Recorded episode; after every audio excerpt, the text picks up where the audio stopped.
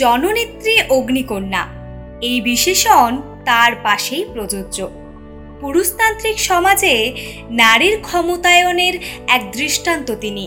প্রথম মহিলা কয়লামন্ত্রী থেকে বাংলার প্রথম মহিলা মুখ্যমন্ত্রী মমতা বন্দ্যোপাধ্যায়, যার দাপুটে স্বভাব দীর্ঘ চৌত্রিশ বছরের বাম শাসনের ভিত নড়িয়ে দিয়েছিল।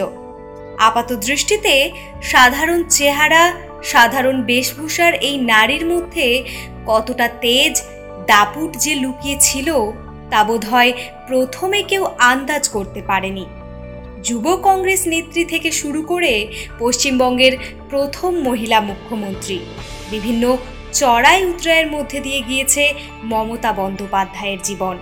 বর্তমানে ইস্পাত সম কঠিন ব্যক্তিত্বের পিছনে রয়েছে লড়াই, জেদ, অদম্য ইচ্ছাশক্তি আর সাহস। চলুন জেনে নিই, সাধারণ এক বালিকা থেকে তার অসাধারণ জননেত্রী হয়ে ওঠার গল্প। গলি থেকে রাজপথে উঠে আসার সেই সুদীর্ঘ যাত্রাপথের কাহিনী। উনিশশো পঞ্চান্ন সালের পাঁচই জানুয়ারি কলকাতার হাজরা অঞ্চলে এক দরিদ্র নিম্ন মধ্যবিত্ত পরিবারে জন্মগ্রহণ করেছিলেন মমতা বন্দ্যোপাধ্যায়। কিন্তু খুব অল্প বয়সেই বাবাকে হারান তিনি। ছোট থেকেই প্রতিকূলতা তার সঙ্গী ছিল। শৈশব থেকেই জীবন সংগ্রামের সাথে পরিচিত ছিলেন।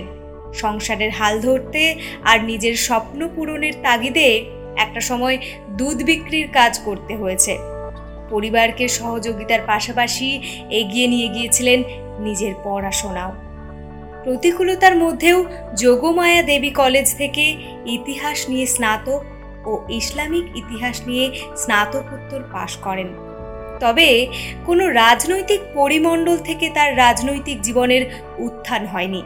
বরং সাধারণ এক মেয়ে হিসাবে কলেজ জীবনে হাতে খড়ি হয়েছিল রাজনীতির প্রাঙ্গণে। এই সময় কংগ্রেসে যোগদান করে তার রাজনীতি জীবনের সূত্রপাত হয়। উনিশশো সত্তর সালে কংগ্রেসের মহিলা জেনারেল সেক্রেটারি উনিশশো আটাত্তর সালে জেলা কংগ্রেসের সেক্রেটারি, উনিশশো চুরাশিতে প্রথম লোকসভা জয় এভাবেই চলতে থাকে তার জীবন। রাজনৈতিক জীবনের একেবারে গোড়ায় কট্টর কংগ্রেস সমর্থক থাকলেও উনিশশো সাতানব্বই সাল থেকে সেই ভাবমূর্তিতে পরিবর্তন আসতে থাকে। বলাই বাহুল্য এখান থেকেই তার রাজনৈতিক জীবনের পথ অন্য মোড়ে বাঁক নেয়। ওই বছরই কংগ্রেস থেকে বেরিয়ে পৃথক দল গঠন করেন তিনি, যার নাম হয় তৃণমূল কংগ্রেস। এরপরই রাজনীতিবিদ হিসেবে যেন দক্ষ হয়ে উঠতে শুরু করেন তিনি।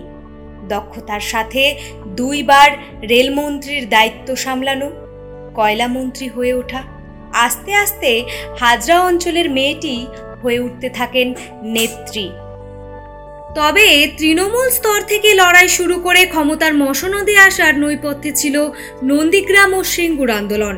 এই আন্দোলনে সক্রিয় অংশগ্রহণ তাকে রাজ্য রাজনীতির কেন্দ্রবিন্দুতে নিয়ে আসে।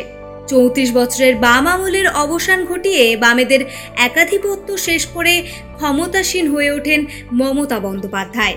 দু হাজার এগারো সালে পশ্চিমবঙ্গের প্রথম মহিলা মুখ্যমন্ত্রী হিসেবে নির্বাচিত হন। দু হাজার ষোলোর নির্বাচনের জয় আরও পোক্ত করেছে তৃণমূল কংগ্রেসের একাধিপত্য। দাপুটের আগে নেত্রী হলেও নামের মতোই তার মধ্যে মমতা রয়েছে। আসলে তার পিতা ছিলেন একজন স্বাধীনতা সংগ্রামী। তাই কাণ্ডারি রূপে সমাজ পরিবর্তনের হাল ধরা ও সংগ্রামী মনোভাব উত্তরসূরি রূপে বাবার কাছ থেকেই যেন পেয়েছিলেন। তাই তো মা মাটি মানুষের জন্য বিভিন্ন প্রকল্প আনা থেকে তাদের পাশে বাংলার কাণ্ডারি হয়ে দাঁড়ানো সবেই এগিয়ে এসেছেন। তার কন্যাশ্রী, রূপশ্রীর মতন বহু প্রকল্পের মাধ্যমে লক্ষ লক্ষ ছাত্রীরা উপকৃত হয়েছে। একজন বাগ্মী রাজনীতিবিদ হিসেবে হোক বা নেতৃত্ব দানের ক্ষেত্রে হোক কিংবা ক্লান্তিহীন নিরলস পরিশ্রমের কথায় সর্বপ্রথম তার নামই আসে। একজন রাজনীতিবিদ হিসেবে রাজ্য তথা জাতীয় রাজনীতিতে মমতা বন্দ্যোপাধ্যায়ের গুরুত্ব অস্বীকার করতে পারেন না অতি বড় সমালোচকও।